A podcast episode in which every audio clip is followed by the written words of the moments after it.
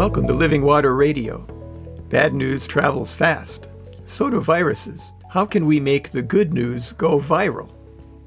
My name is Pastor David Berkedal. My wife, Reverend Sally Welch, is co-producing this podcast. Sally is a United Church of Christ slash Christian Church Disciples of Christ ordained minister, focusing on ecumenical and interfaith ministry. I served Lutheran Christian congregations in Compton, California and in San Dimas, California for over 40 years.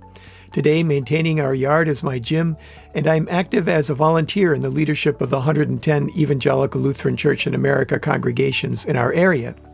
Check out our first Living Water Radio podcast, number zero, Welcome and Introduction, for more information about us and this podcast. Our regional celebration, virtual of course, of the International Week of Prayer for Christian Unity in the LA area was broadcast yesterday afternoon. It was hosted virtually by the St. Andrew Russian Greek Catholic Church in El Segundo, and most of those with leadership roles read from their homes. My wife, Reverend Sally Welch, a UCC slash Christian Church Disciples of Christ clergy person in active retirement, and our son had leadership roles in that service. Last year, we went to a physically present week of prayer service at the Church of the Good Shepherd Roman Catholic Church in Beverly Hills in the afternoon. That morning, I had led worship and preached at Solheim Lutheran Home in Eagle Rock. I checked my phone after the service and found the shocking news. Kobe Bryant and his daughter Gianna and seven other people had died in a helicopter crash that morning. People at the week of prayer service were just getting the news when we got there, and you could feel the shock and grief of the city of Los Angeles and well beyond starting to descend. It was January 26th, and we will mark the anniversary tomorrow. The story spread quickly. It went viral. We will tell the story of a man who lived an exemplary life. We will grieve and mourn the lost possibilities of that life. We will rightly tell the story of where we were when we first heard the bad, bad news.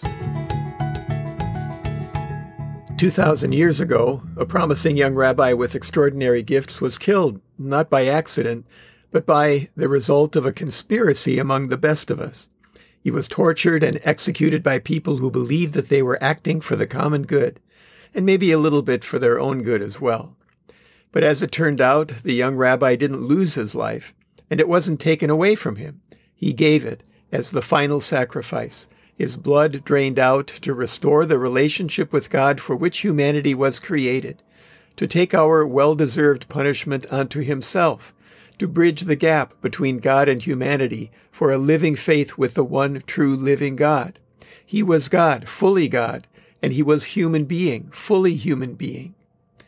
We tell that story, the story of the violent death of a promising young man, as the good, good news. He gave his life out of love for the world, so that everyone who believes in him may have eternal life starting now and continuing into the world to come.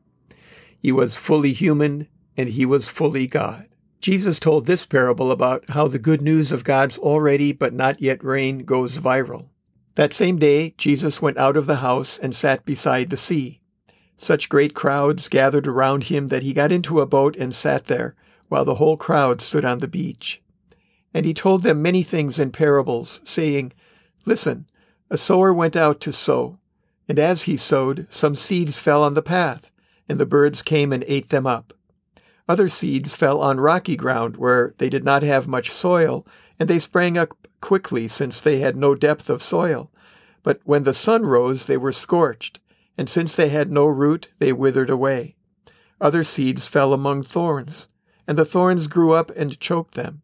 Other seeds fell on good soil and brought forth grain, some a hundredfold, some sixty, some thirty. Let anyone with ears listen. In Jesus' day, in a primarily agrarian economy, everyone had or had seen seed being sown. It wasn't planted the way it was today. It was thrown onto the ground from a bag at the sower's hip outward in a sweeping motion. It was cast broadly or broadcast, like this episode. What would happen to the seed would depend on the media on which it fell open ground where they get eaten by birds, rocky ground, thorns, or good soil.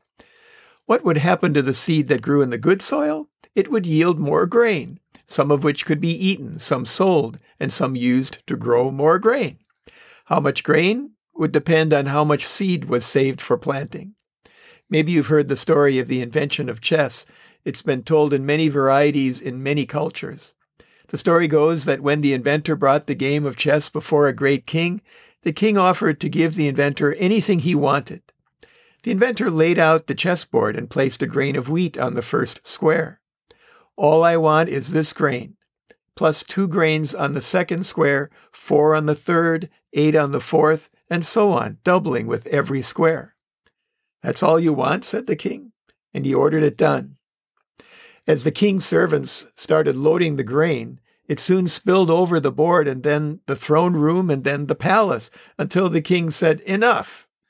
Today, it's estimated that the number of grains, doubled 64 times, needed to fulfill the king's promise would be 2,000 times the world's entire production in a year. That's how things go viral, like the worldwide coronavirus pandemic. The curves for coronavirus cases, hospitalizations, and deaths have all been going down in LA County. They are all still way up there, but the numbers have been going down. Our main concern now is getting the vaccine and being sure that there will be enough of it for the second shot. Do you remember the Pantene commercial, the shampoo, where a woman's face appears on the screen and she says, I told someone? Then there are two of her on the screen and the faces say, and I told someone. And then there are four faces on the screen, and they say, And I told someone, until the whole screen is filled with little pictures of the same face saying, And I told someone. That's viral. And that's how we bring the gospel message to the world. This isn't just mathematics. As we all know, not everyone comes to a living faith in God just because we share ours. But nobody comes to a living faith in God if we don't. People have to open their hearts not just be open to it, that's too passive, but open their hearts as a fertile place to receive the seed of faith that God gives.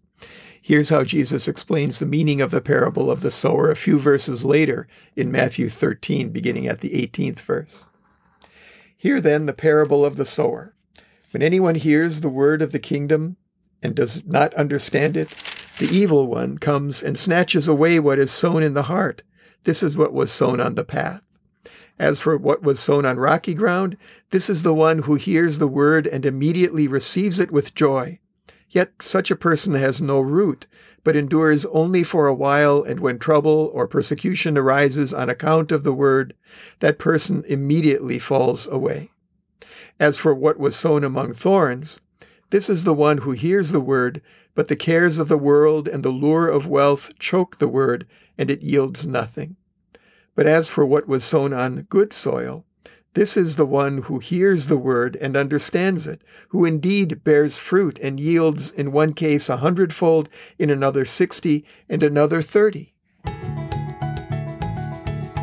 Here it's the why are you a Christian questions that matter, not the how. The answer to the why questions is the mighty works of God, the presence and person of the Holy Spirit. The answer to the how questions can only come because the same Spirit has opened our sinful hearts to receive the gifts of God. We invite someone to come and see the real thing, and they tell somebody, and they tell somebody. That's how the message of the gospel goes viral. Some people say, I don't talk about my faith, I live it. And that's good. We need people to live what they believe, and that might actually work. People might sometimes connect the dots between what you do and Jesus Christ by themselves. But it's unlikely that they will. And it's unlikely that you are showing your faith. You're only showing people that you think you're a good person. That's not enough because A, no one's good but God, and B, no one's good enough to earn heaven. Only a relationship with God can do that. Only faith can do that. Only the faith that produces good works can do that. Don't let the cart get in front of the horse. Faith comes before good works. Putting the cart in front of the horse doesn't lead people to faith. People come to faith when they see your why before they see your what. At some point, we have to connect the dots. We have to name the name of God in order for people to come to a living faith in God and not a standard of good works by which they feel only the burden of never being sure if they have been good enough. How do we make our message of redemption viral? First, we can't change human nature. We can only appeal to a better one. Second, we can only pronounce a work of healing when people pronounce a word of their own disease. Third, we have to name the name of Jesus and invite people to know him. Someone you know, a friend or a relative, might be ready to respond right now. One of my favorite stories is a classic stewardship story from Garden Grove in Orange County. Reverend Robert Schuller was raising money for the construction of the Crystal Cathedral. The building was reportedly going to cost $16 million, a huge sum of money now and a staggeringly large amount then, especially for church construction. One morning, the pastor of a Lutheran church in Garden Grove opened his paper and read that a member of his congregation had given a million dollars to the Crystal Cathedral Building Fund. He called the member and asked if he could meet him for lunch. After some small talk, the pastor said, You know, you've been very generous to our church, and I'm very grateful and appreciative of your generosity. But I saw in the paper this morning that you gave a million dollars to Reverend Schuller's church, and you've never given anywhere near that amount to your own church. And I wondered why. The man looked a little surprised and said, Because he asked me. It often works the same way with sharing our faith. There are likely people that you know right now who just need to be asked, who want a story to tell about how they received the gift of faith and who would respond to your story and your invitation. They just need to be asked. They need your invitation to come to their epiphany. We're still in the epiphany season in the church, a season in which we celebrate the manifestation of God. Encourage someone you know to get out of the way and give their heart, their inner self, to God. To get out of the way and receive the manifestation of God's gift of God's self, the epiphany, in a transformed life. That is how the good, good news of Jesus Christ goes viral.